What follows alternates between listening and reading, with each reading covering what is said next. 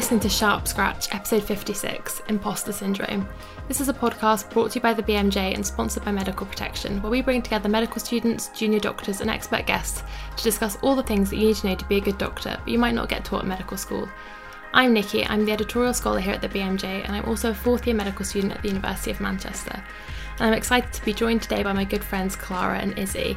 Izzy, do you want to introduce yourself? Yeah, hi, I'm Izzy, and I am a fourth year medical student at the University of Nottingham. Great to have you with us today, Izzy. And Clara? Hi, uh, I'm Clara Monroe. I'm a general surgical reg in the northeast of England. Great to have you with us as well, Clara. Thank you for having me. Um, we are delighted to be joined today by our expert guest, Dr. Valerie Young. Valerie, can you mind introducing yourself to us? No, not at all. My name is Valerie Young. I'm from the US and I am an internationally recognized expert on imposter syndrome. So excited that you could join us today. I guess it's the joys of virtual recordings.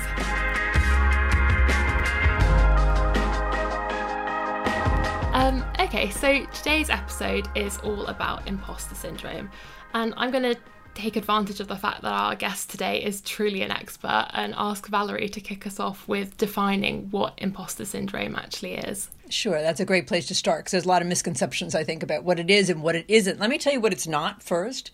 It's not a fancy term for low self esteem. You know, think of self esteem as this kind of global sense we have about ourselves, but imposter feelings are very specific to achievement arenas work, school, business, career. You don't feel like an imposter when you're walking your dog or putting, you know, Petro in the car. Um, imposter syndrome, it's actually, they, the more accurate term is imposter phenomenon because it's not really a medically diagnosable or psych- psych- psychologically diagnosable phenom- you know, uh, illness of any sort. Uh, and it was a coined, the term was coined in 1998, uh, 1978, sorry, by Dr. Pauline Clance and Dr. Suzanne Imes, two psychologists. And what they found is that despite evidence of our abilities or accomplishments, a lot of perfectly capable, competent, intelligent people feel like they have somehow fooled other people. They they externalize their accomplishments, they chalk them up to luck or timing or computer error or or, or they just like me, uh, and there's this persistent sense that they're going to be found out. Thank you. And how do you think that this relates to our audience who are medical students or doctors? Well, interestingly, there are certain uh, careers and fields that are more susceptible to imposter syndrome, and STEM generally and medicine specifically is, is one of them. Uh, for a few reasons. One, when you're in school, regardless of what you're studying, you know, situationally, you're at a more kind of at risk group, if you will, because your knowledge and intellect is literally being tested day in and day out when you're in school. So students and especially you know graduate students, medical students, you know who who are in advanced uh, educational areas are as a group much more likely to feel like imposters than than kind of the general public. And then you layer on medicine, right, which is very obviously information dense and rapidly changing. Uh, to the point that no human could ever possibly keep up with everything, but of course you feel like you should be able to. And then you layer onto that uh, medical culture, which in and of itself, there are certain organizational cultures that can fuel self doubt. So you put the three together, and it's a recipe for feeling like an imposter. You've said some really interesting things there that I really want to pick apart. But first of all, I wanted to ask Izzy did any of the things that Valerie said ring true for you there in your um, career so far? Yes, definitely. Um, I'm about to, exams pending, move on to uh, fifth year, so my final year of medicine. And I was talking to one of our clinical teaching fellows yesterday, and I was saying to her, I said, Rosie, I, I don't I don't know how I've got this far. I feel like I think Valerie just said, oh, as if you fooled someone into getting as far as you have. And I said, surely I'm going to trip up soon. People will see me like, oh yeah, that that like that's where you stumbled, and i am going to meet my tipping point at some point soon, and people will see me for not being good enough. And I think, I think I've spoken before on this this podcast about my chronic feelings of not being good enough, and I think that very much ties into my feeling of imposter syndrome, especially with, I mean, our cohort was very much affected by COVID, and having this sense of really missing out on clinical skills mm. learning and so i'm think i my my my one thing is i often think i'm about to go into final year and i've never done a cannula on a patient yet the people in the year below me are like just doing it like no problem. Like, and I and I'm on the wards and I'm thinking, wait, what? Like that, that and and that doesn't help. I don't think. But you know, trying to think, oh, they're in the they're in a different boat. And then I said to Rosie, and I'm on the Titanic. Um, but but I think you get this feeling of I will trip up soon. People see me for who I really am, mm. and because that is in my head. I you know you feel like how did I get here? Because it feels like, especially when it feels like everything's sped by so quickly, mm. that doesn't help. I think you touched on something really interesting there that I wanted to um, pick Valerie's brains about a bit. Is like when do you know the difference between when you do genuinely lack the experience and shouldn't be doing something because you're not trained enough to do it, or when you are when you have imposter's phenomenon or imposter syndrome? Yeah, and that's a really good question. I just want to say something really quickly to, to Izzy is that the closest, the, as I got closer to becoming Dr. Valerie Young, I had recurring dreams that they looked in my records and they found out I had to go back to first grade, that I had, had forgotten something and I had to go back and start over, which was very scary. But I also felt kind of cocky because I knew how to read and write anyway. So I figured I was ahead of my peers, right? The other six year olds. I'll probably start doing that now. so how do you know the difference? I think it's it's a wonderful um, it's a wonderful question, and it's a, and it's a really important question. I think the more you can recognize that indeed you are in this incredibly steep learning curve. You you've accomplished uh, the big, big first step in that, but but it's it's just beginning. You know now there's all the practical aspects of of going into the medical profession. So there are things you don't know you know and so to recognize what is the clint eastwood you know uh, a man's got to know his limitations right? You know i think uh, women have to know our limitations uh, medical students and that we're all learning and growing. And so the more you can normalize this sense of boy i feel really off base here right? I really don't feel confident here. And why would i feel confident here? I don't have the experience yet to feel full on confident, then you can normalize those those feelings of being uncertain at this stage in your career. I like that way of looking at it. Why, why would I feel confident here? Because I haven't had the training that I need yet. Like I haven't actually had the ability to, the time and the ability that other people have had. I really like that. I have also wanted to pick apart something else that Valerie said earlier when she was speaking about medicine in particular, in terms of the sort of institutional culture that we're in. And Clara, how prevalent has that been for you in sort of the sense of imposter syndrome or imposter phenomenon throughout your career or for those around you? I think it's been very different depending on what environment I'm in. And for me, and this is obviously very personal experience, um, it's dependent on how many people sort of look and behave and are like me uh, in whatever organization I work for. Um, so I think times where I've experienced particularly uh, acute imposters phenomenon have been where I'm the only female or where I um, I don't know, I'm the only person from like my background, or I'm the only person with a similar set of interests. I think that's where I've really started to think, oh, maybe I don't know what I'm doing. All these other people seem so confident about it. Um, Whereas, interestingly, when I've worked in departments and done exactly the same job, but have been surrounded by many people who are much more like me, I haven't felt that same sense of imposter syndrome. So I think, I mean, surgery obviously has its own culture, um, and that culture is probably a particular microcosm within medicine, uh, where certain things are obviously uh, more heightened than others. But I do think that when, uh, and I'd be interested in uh, your opinion on this, Valerie, is you know, why is it that imposter syndrome is so much more pronounced when you don't have people that are like you around you?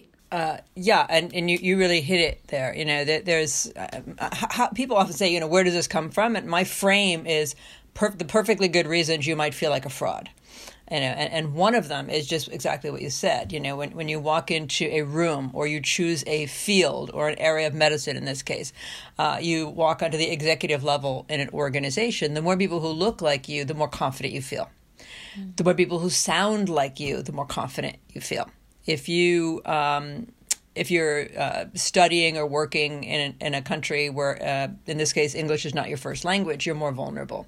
I've spoken to over 100 universities around the world, including Oxford and in Europe. Um, and I can tell you the largest group of people to come are always the international students, mm. which makes sense, right? Because they've got the same pressures you all have that everyone has, but they're doing it in another culture and often in another language as well. Uh, but when there's not, or maybe you have a strong working class accent or kind of a regional accent that people deemed, you know, stereotypically as not as intelligent. Mm. So the, uh, in, in, those cases like that, you know, you you un- consciously or unconsciously know that you're on the receiving end of stereotypes about competence or or abilities. If you're one of the few, let's say, women or racial minorities, uh, or you're the youngest person, or you're the first generation in your family to go to university, have a professional job, you're going to be more vulnerable, especially if you are um, the first in a role or at a level, uh, or the only one. Uh, in my talks, I, I took a picture. I was speaking in, in Toronto, and on the front page of the Globe and Mail, the newspaper there, it said, Say hello to University of Toronto's only black first year medical student. And in all of those situations, there, there's a lot of pressure to represent mm. your entire group. Mm. You know, and again, this is true for in, in, any group for whom there are stereotypes. So, you know, how, you know, have you ever felt uh, underestimated because you were the youngest person? You know, if right, that, that can play a role as well. Uh, or maybe for some folks, it could be the oldest person. I asked that question to Facebook employees: How many of you have felt the oldest? And the thirty-year-olds raised their hand. So it's all relative. so depressing. certainly there is that larger intersection between diversity and inclusion and imposter syndrome. So you're absolutely right. A sense of belonging fosters confidence. That's so interesting. What do you think is like how much do you think the responsibility is on the individual to sort of I don't know cure their imposter syndrome to get over their imposter syndrome and how much of that do you think is on the organization to be more representative, more diverse. I mean, I, I feel like in re- to put my last statement in um, context, I feel incredibly privileged in that I am white. I am born and uh, educated in the UK. And so while I might be female in a male dominated environment, I still am incredibly privileged. But I would always want to know what we should be doing more to eliminate that imposters phenomenon for other people who might not you know might be from different backgrounds. Sure. And i think it's always a combination as you said. You know we, we need to be working on our how we respond to things and how we um, how we look at the, the environment how we look at uh, how we're measuring our competence, the voice, the, the conversation we're having in our head about our competence. We need to focus on that. But to your point, the more organizations become aware of uh, imposter syndrome and how it affects different populations, you know, I, you don't need to feel like an imposter in an organization to to need to understand it. You know, if somebody is managing or leading or mentoring or training or teaching or even parenting other people, they do need to understand it because there are consequences not just for individual employees or students, but also for the organization. So the more they can understand that this is not just an interesting self help topic, that there are costs, uh, I think that people's self interest kicks in and they realize, oh, I really do need to understand this so I can help make a difference.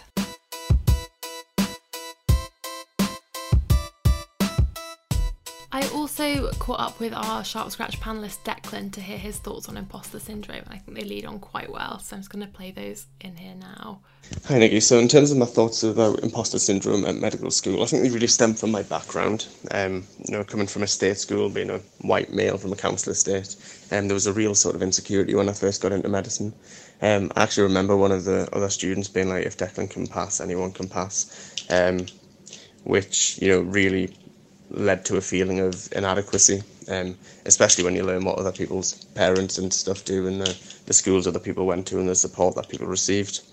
Um, I think also the culture in medical school doesn't really help. I felt quite a lot of competition, um, and it was always kind of difficult to know how much work other people were doing and how to, you know, gauge where you are in relation to your peers.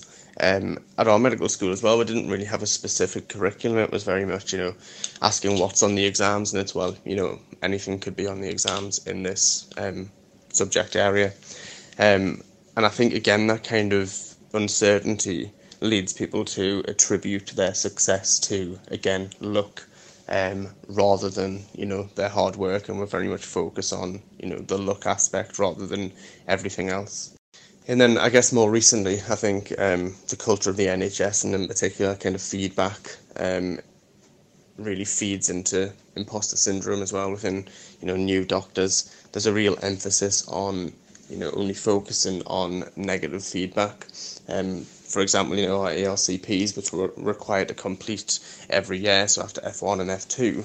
Um, the maximum praise that you can get on a team assessment of your behaviour is no concerns. Um, and on the wards and in the different departments, I think there's a real culture from other healthcare professionals to focus on negative feedback rather than providing any positive feedback. I think that really gives us a skewed view in terms of um, you know how competent we are as doctors. Um, and I think that when there's a real focus on that negative feedback, um, often when we do achieve something, um, you know, we attribute that more to luck because we've received so much more negative or neutral feedback rather than positive feedback.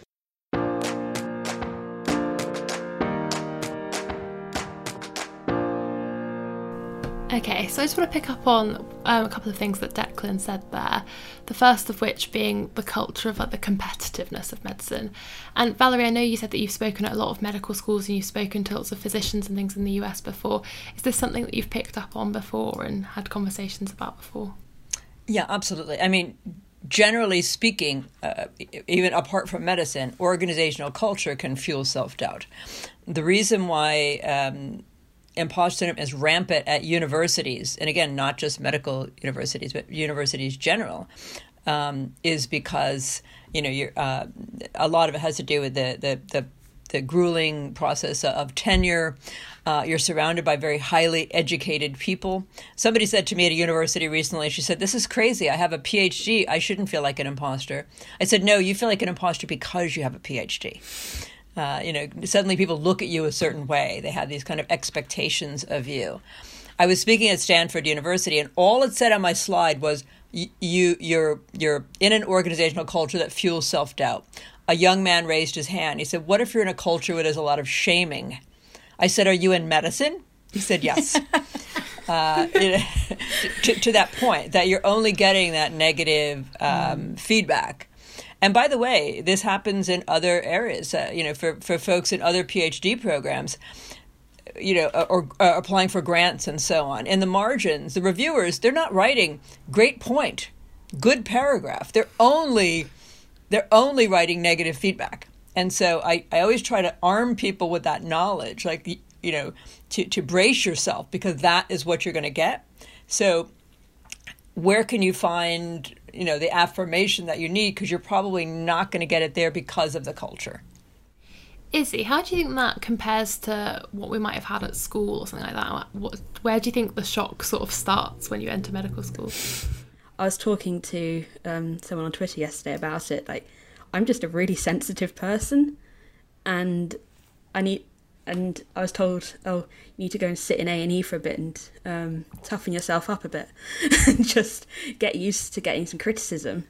And I, I don't know. I feel like yes, but also, you know, when you're thinking about you know positive psychology and every all all down that line, and there's all these different methods of feedback. Like, um, I think there's one that we use that I used when I was did a lot of coaching was I think they call it the hamburger or the sandwich model of feedback. So you give positive, then you slip in the negative bit, and then you give another positive. So although you're you're giving that negative feedback, you're sandwiching it between two positive things, so it doesn't hit quite as hard, and you know they're more likely to take it away and actually work upon it.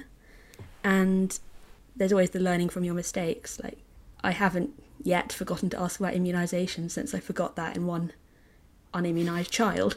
Um, but I mean, there is something to say for that. But I think in different situations, different things, it is a different thing. I think that's what Declan was t- touched upon as well, mm. saying, you know, in the ARCP feedback, it's just negative, negative, negative, and it can just hit like Yeah, really hard. interesting that the highest one you can get is no concerns. Yeah, Really interesting choice of words there, isn't it? yeah. Just no concerns. Like not. Like that seems like you know when you get like the Likert scale, just like you know satisfactory in the middle seems like a no concern sort of thing. And so, can you not go higher than that? Or uh, so that yeah, it sounds like a good couple of years got coming coming ahead.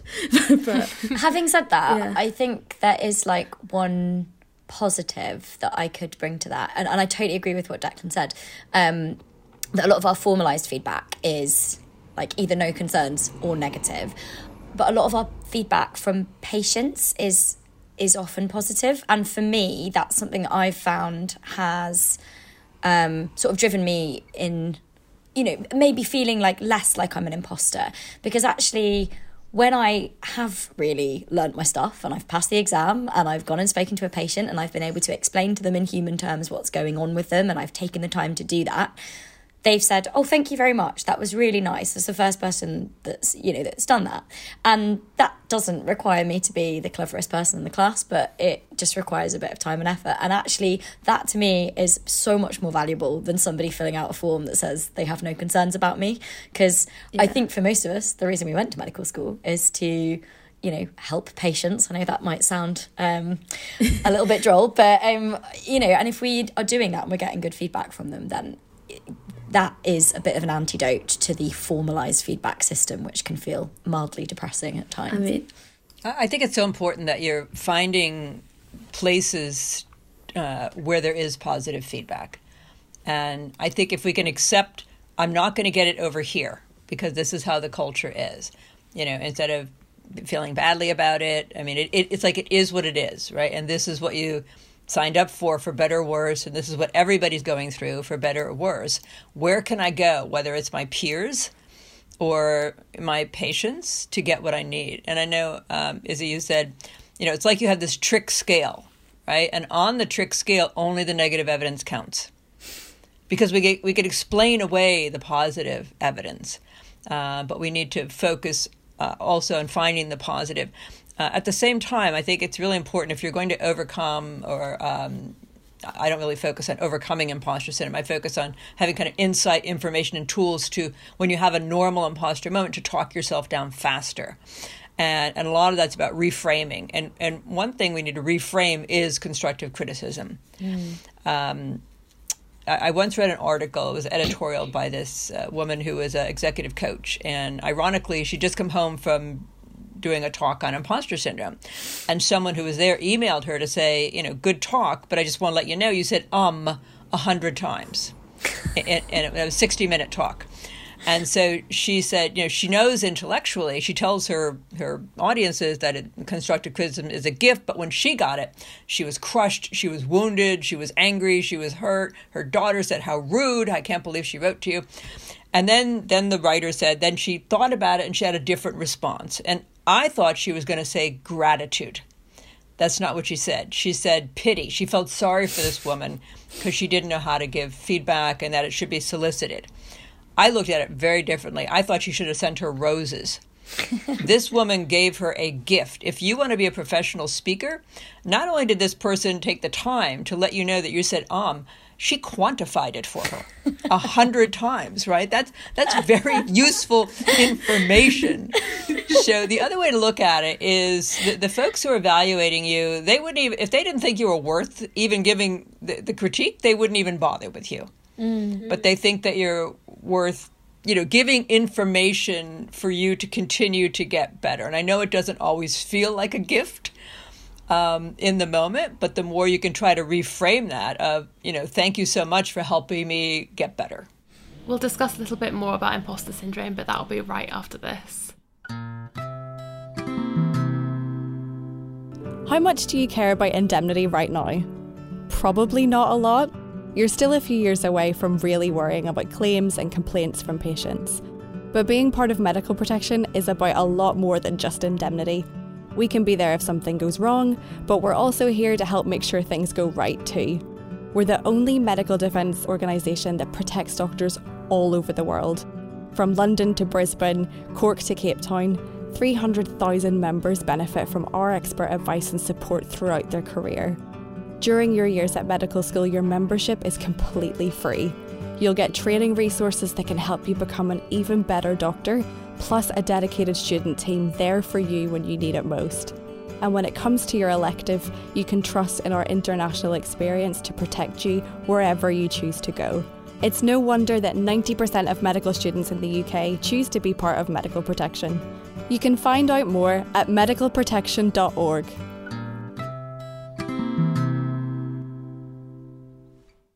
So interesting, actually, that our panel today has actually become all women, and this wasn't on purpose, it was due to people's availability. um, but when I was doing some research for this episode, I read a number of times that women are disproportionately affected by imposter syndrome. Valerie, why is this? Well, I think there's a lot of reasons. You know, um, I don't think we can just focus on the internal side of things. You know, the reality is that women as a group continued to be seen as less capable, less less competent. You know, there is that kind of unconscious bias. Uh, for example, there's a, a for example, we, we imposter syndrome. Often people chalk their accomplishments up to luck. Well, guess what? If you're a woman, society thinks you've been lucky as well. There were studies where they would have people performing a puzzle or a task, and then they would ask the observer, "Why do you think that person was successful?" If the person doing the task was a male, they were more likely to say he was clever, he was resourceful. If it was a woman, they were more likely to say she lucked out, you know, she stumbled upon the conclusion. Uh, and maybe you've heard that expression a woman has to work twice as hard and be twice as smart as a man to be considered half as good. Well, the punchline is fortunately, that's not difficult. Uh, I looked up the quote. I'm kind of paraphrasing. It was the first woman mayor of Ottawa, Canada, in 1944. A woman has to work twice as hard, be twice as smart, be considered half as good. She was partially right. There was these two Swedish immunologists who are wondering why are women getting more PhDs in the sciences, but they're not getting these prestigious grants awarded proportional to the male applicants. So they went to the Swedish Medical Council and they wanted to look at the peer review process. It took two years and a court order because they were convinced we're a meritocracy, we're gender blind. But when they pulled back the curtain, what they found shocked the overwhelmingly male scientific community. The women didn't have to be two times as good. They had to be 2.5 times as productive in their research mm. and their publications to get the exact same score as the men. So I don't think we can dismiss the external pressures that women feel to have to be even better in a lot of um, situations as a, as a contributing factor. But I also think women as a group tend to be more prone towards perfectionism. Mm. Um, and perfectionism is, you know, when I speak to physicians, it's, it's a complicated topic because I want my pilot and my doctor to be perfectionists. Thank you very much, right? I mean, uh, uh, so because you, you're dealing with life and death, and that's another aspect that makes the field that you're in different than other fields. Uh, but but if as women we are more prone to perfectionism and uh, to taking uh, constructive criticism more personally, uh, then we're going to end up feeling more like imposters.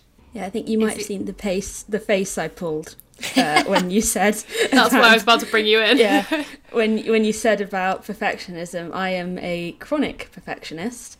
I have I've learned over uh, many years to like channel it into productive perfectionism and less productive perfectionism. I mean, so I can be perfectionist when it matters. Um, so, for instance, in some areas of medicine, like you need to be quite perfectionist, but in others, maybe not so much. Um, for instance, I don't need to get 100% in my exam I'm sitting next week. Um, but, you know, I need to be good enough.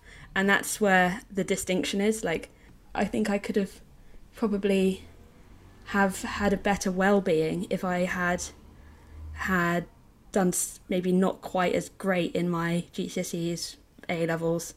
I probably still could have got to where I am now, and maybe even done slightly better academically in the long term by having slightly better well-being because I have more headspace.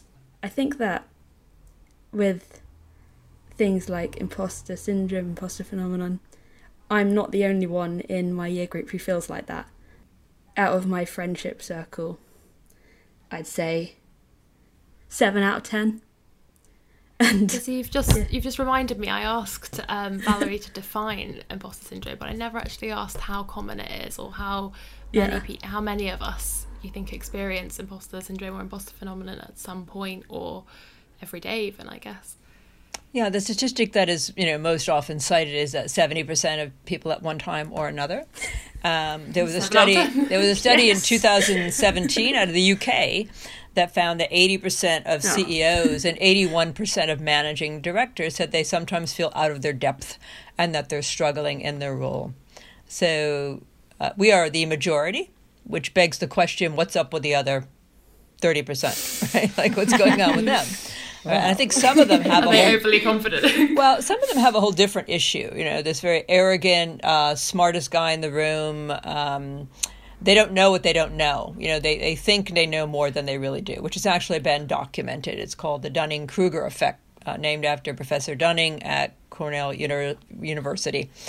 Um, so, but I think that we so we, we don't want to become like them, right? But but I think we can learn from that other percentage of people who are humble. They are genuinely humble, but they've never felt like an imposter. Because truly, the only difference between them and us is in, in the exact same situation where we might feel like an imposter, they are thinking different thoughts. Like that's it, right? That's the only difference. So uh, to, to Izzy's point around perfectionism, if we can differentiate between perfectionism and a healthy drive to excel, you know, if, if you're in medical school, you, you, you clearly you have a healthy drive to excel.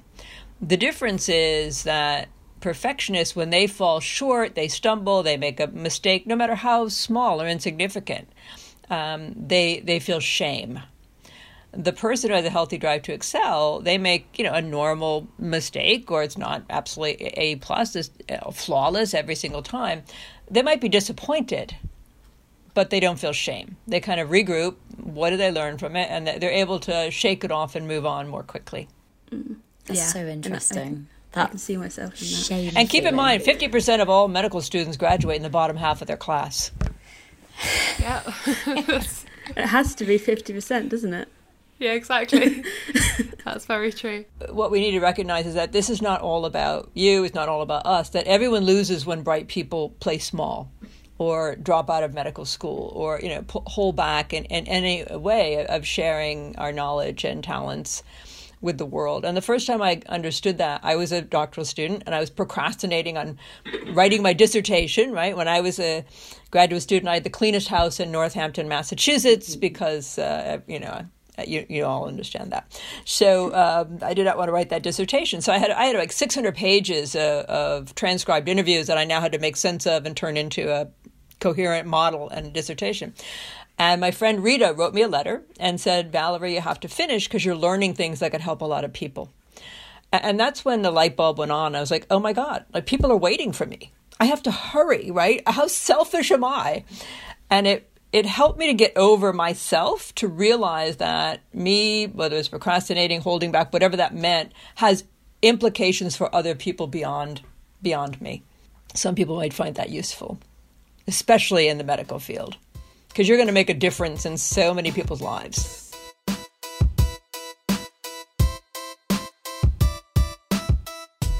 But Clara, one thing I did want to ask is, Mm. because I know like a lot of people are about to start F one. What was it like starting F one? Because I can imagine that start that that triggers a lot of imposter syndrome in a lot of people because it's often a new place and suddenly you're expected to do things, and what's that like? Yeah, so I think um, I was actually saying to Nikki before we started on this call that I realised yesterday that it's six years ago today that I qualified for medical school. And in my head, I'm still 22. So that was, you know, it's always a shock when you realise the inexorable passage of time. Um, but I think I can still remember that, you know, that week that we had the shadowing week so, so clearly. And I remember being terrified. And the thing that people are always terrified of is I'm going to kill a patient. My advice is it's really, really hard to kill a patient as an F1. You have so much support and there are so many layers that you kind of have to get through. You are never just left on your own. And I think the thing to go back to, and certainly advice that I kind of took Uh, I think William Osler maybe said it, the uh, the famous uh, physician who always gets quoted. But if you just go back to first principles with most things, you know it. You've been taught it. You've been trained. They've let you qualify for very good reason. And, you know, you go to back to the A, B, C, D, E and, you know, the steps and you check the guidelines and you get your Oxford handbook out and you do all of those basic things. The information is there. Just when you panic, you forget how to tap it. But you've yeah. got it. You've got it and you'll be fine. And it's really hard to kill somebody. I think I saw on I think I saw on Twitter today someone say keep the air going in and out and the blood going round.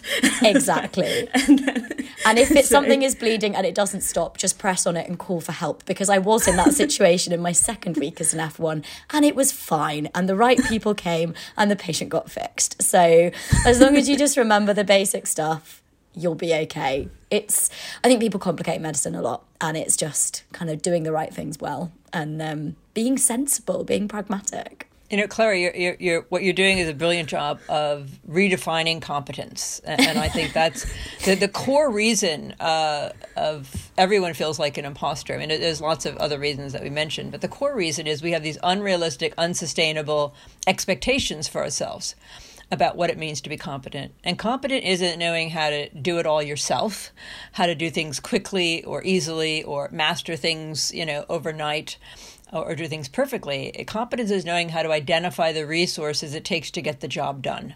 Mm. And so that resource is information. Okay, I don't have this in my head. Why would I? You know, I'm just starting out, or there's just so much in medicine, but I know where to go to find out the information.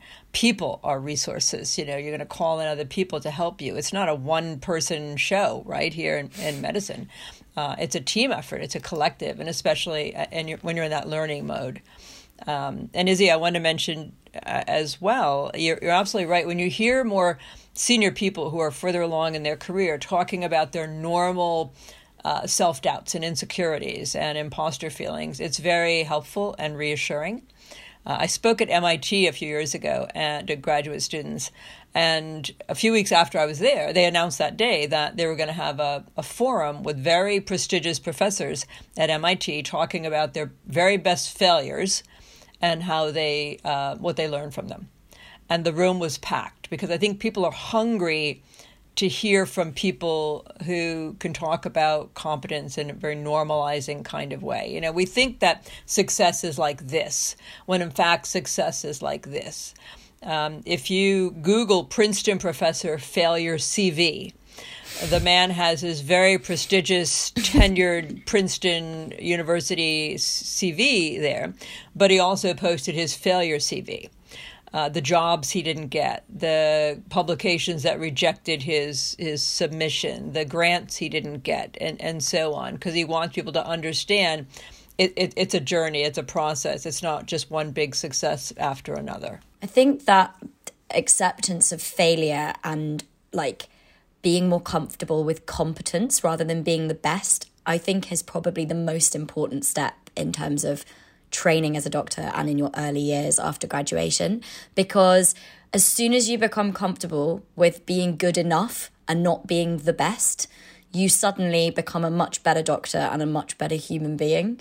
And I think, you know, there are lots of people who are going to be, well, there are going to be a 2% of people probably who are the best uh, by definition.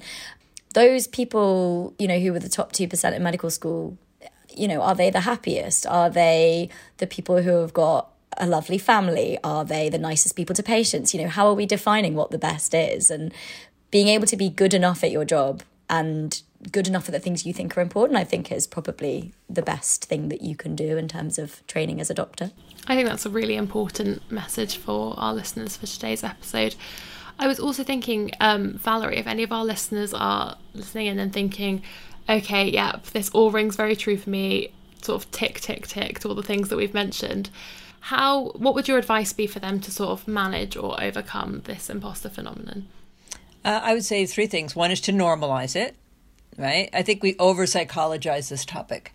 Uh, and when we do that, we make it more personal, we make it more about us. I think we need to do less personalizing and more contextualizing. So, when you have a normal imposter moment to kind of hit the pause button and zoom out and get the bigger view um, and realize, well, like I, I'm a student, right? I'm here to learn. I'm supposed to feel stupid, or I'm the only woman in the room, or I'm in medicine and the organizational culture is all negative. You know, so to put it in this broader perspective, so you don't make it always about you. It's more situational and talk about it. That's the other part of normalizing is to talk about it within the organization is very important. If your organization's not talking about it, where can you find some peers who you can talk about it, your cohorts, to have these safe conversations with?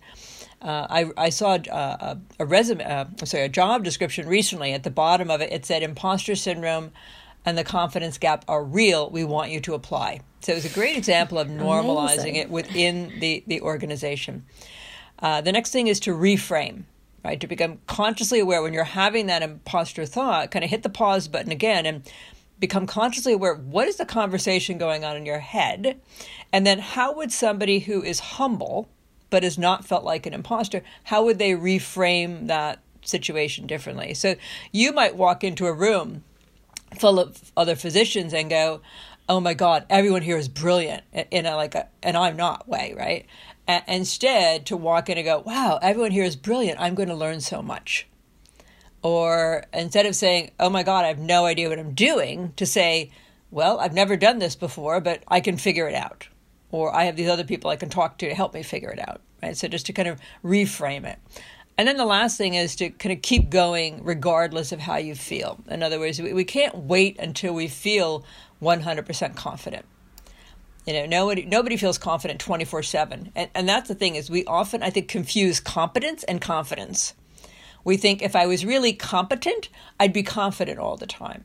That's not true. We have moments of confidence, we have moments of fear. So, especially at this phase in your career, I'm talking to you, kind of Izzy, walk into these situations giving yourself full permission to feel off base for the first three months or six, six months, and to know that that is a normal response in this situation. So change your thoughts first, even though you don't always believe the new thoughts. Then change your behaviors to kind of keep going. Uh, and over time, you will feel more confident. I think yeah. oh, that's excellent advice. Couldn't agree oh, more. And I think that, especially in medicine, if you conflate confidence with competence and you think i don't know what i'm doing so i'll just you know fake it till i make fake it. it till i make it. That's so dangerous. So do not do that. It's really bad. Lots of people try but um yeah it's competent people are not always confident. Likewise uh vice versa yeah, thank you, Valerie. That's really excellent advice. I think I'll definitely be taking that on board when I go back into placement in September after 18 months away from being on placement. so I think I'll really need that. Well, well if I, could just for, for, a minute, if I could just go back to the question about women feeling more confident. Um, yes, of course. I, I show a, a graph chart in my talks from this big consulting company. They uh, did a survey of over 10,000 people, and it shows that in the mid 20s and the mid 30s, women's confidence is lower than men's. It's lower, it comes up a little bit, but still lower than men's. It evens out in the 40s and 50s, and by 61, women are like, screw it. They're much more confident. Like, I don't care anymore. but that's a long time to have to wait to feel confident because those early mid 20s, mid 30s, those are early, I mean, very important, pivotal career building, you know, platform building kind of years. And I always tell people, I think women are running around trying to get more and more competent, more skilled, more training. And let me be clear when you're in medicine, please get more skilled and more training. um, but I think we focus a lot on becoming more and more competent when I think what a lot of us also have to focus on is both feeling more competent and, and yes, sometimes acting competent, confident, even when we don't always feel it, which is not the same as faking it till you make it. Mm. But it's knowing that sometimes you have to get up in front of a room and give a talk. And do you feel confident? No, but you can project confidence. Mm. So, how do we learn to project confidence even in situations we don't fully feel it? Actually, talking about um, women and imposter syndrome, Clara, there was a really interesting article that you sent me a couple of months ago called Stop Telling Women That They Have Imposter Syndrome. Did you want to mention this? I did, but I didn't want to step on your toes in case you had it on your agenda. Um, I I love that article. I think it completely reframed. I think um, just as Valerie said, we really pathologize imposter syndrome. Uh, and in that article, they say the reason we should stop calling it syndrome is because it pertains to sort of relates to women female hysteria, which is often like a diagnosis that um, historically was something, you know, for genuine female complaints. Um, so I think one of the things that I got out of that article was that um, it can be used to sort of blame women for not being as successful. Oh, well, she's not as good as that because she's just got really bad imposter syndrome and that's kind of her problem. Whereas actually, some of it is about the systemic. Um, about systemic sexism, racism, issues with social inequality, and and you know we need to become better at being open about that and making people feel comfortable in those scenarios rather than labeling them with imposter syndrome uh, and using that as the reason why they haven't achieved what they could have achieved. Um, so, yeah, I don't know if there's some way of linking that article, but I think it is a it's a, a good read. Yeah, I'll pop the um, link in the description as well as some links to some of Valerie's um, work as well. Can I comment on the article because I'm I'm very mm. familiar with it as well, and that's also becoming a, a new theme. There was something on uh, National Public Radio, which is kind of like our BBC. Um, about saying there's no basically there's no such thing as imposter syndrome it's just racism and sexism mm. I, I think that they're absolutely right in that if you're not talking about the intersection between diversity and inclusion and and stereotypes and not having that sense of belonging, what all and all of that, if you're not having that conversation when you're talking about imposter syndrome, you're uh, being negligent because that mm. is that is that's there and that's real. So they are absolutely right in that regard. But it doesn't take into consideration that again students are more susceptible as a group yeah. uh, uh, organizational culture. The only study that i'm aware of where a higher percentage of men than women identified with imposter syndrome was a study conducted with college professors which mm-hmm. I think goes directly to some of the aspects of the academy that does fuel imposter syndrome people in creative fields are more likely to feel like imposters. And that's why you see people like Tom Hanks and Meryl Streep and uh, Maya Angelou, right? People who are writers and actors uh, um, artists are more vulnerable because they're being judged by subjective standards, by people mm. whose job title is professional critic. um, so, and, and, I can guarantee you, if I was in a in a live audience right now um, of medical students, half of them would be men who would come mm. to hear hear the talk. So I also think that there is this myth of the ever confident male. Yeah. And I find men today are much more likely and more willing to talk about their vulnerabilities uh, and to share those than would have been true a, a number of decades um, ago. Mm. So they are right in that regard, but there's more going on than than just the diversity and construct. Mm.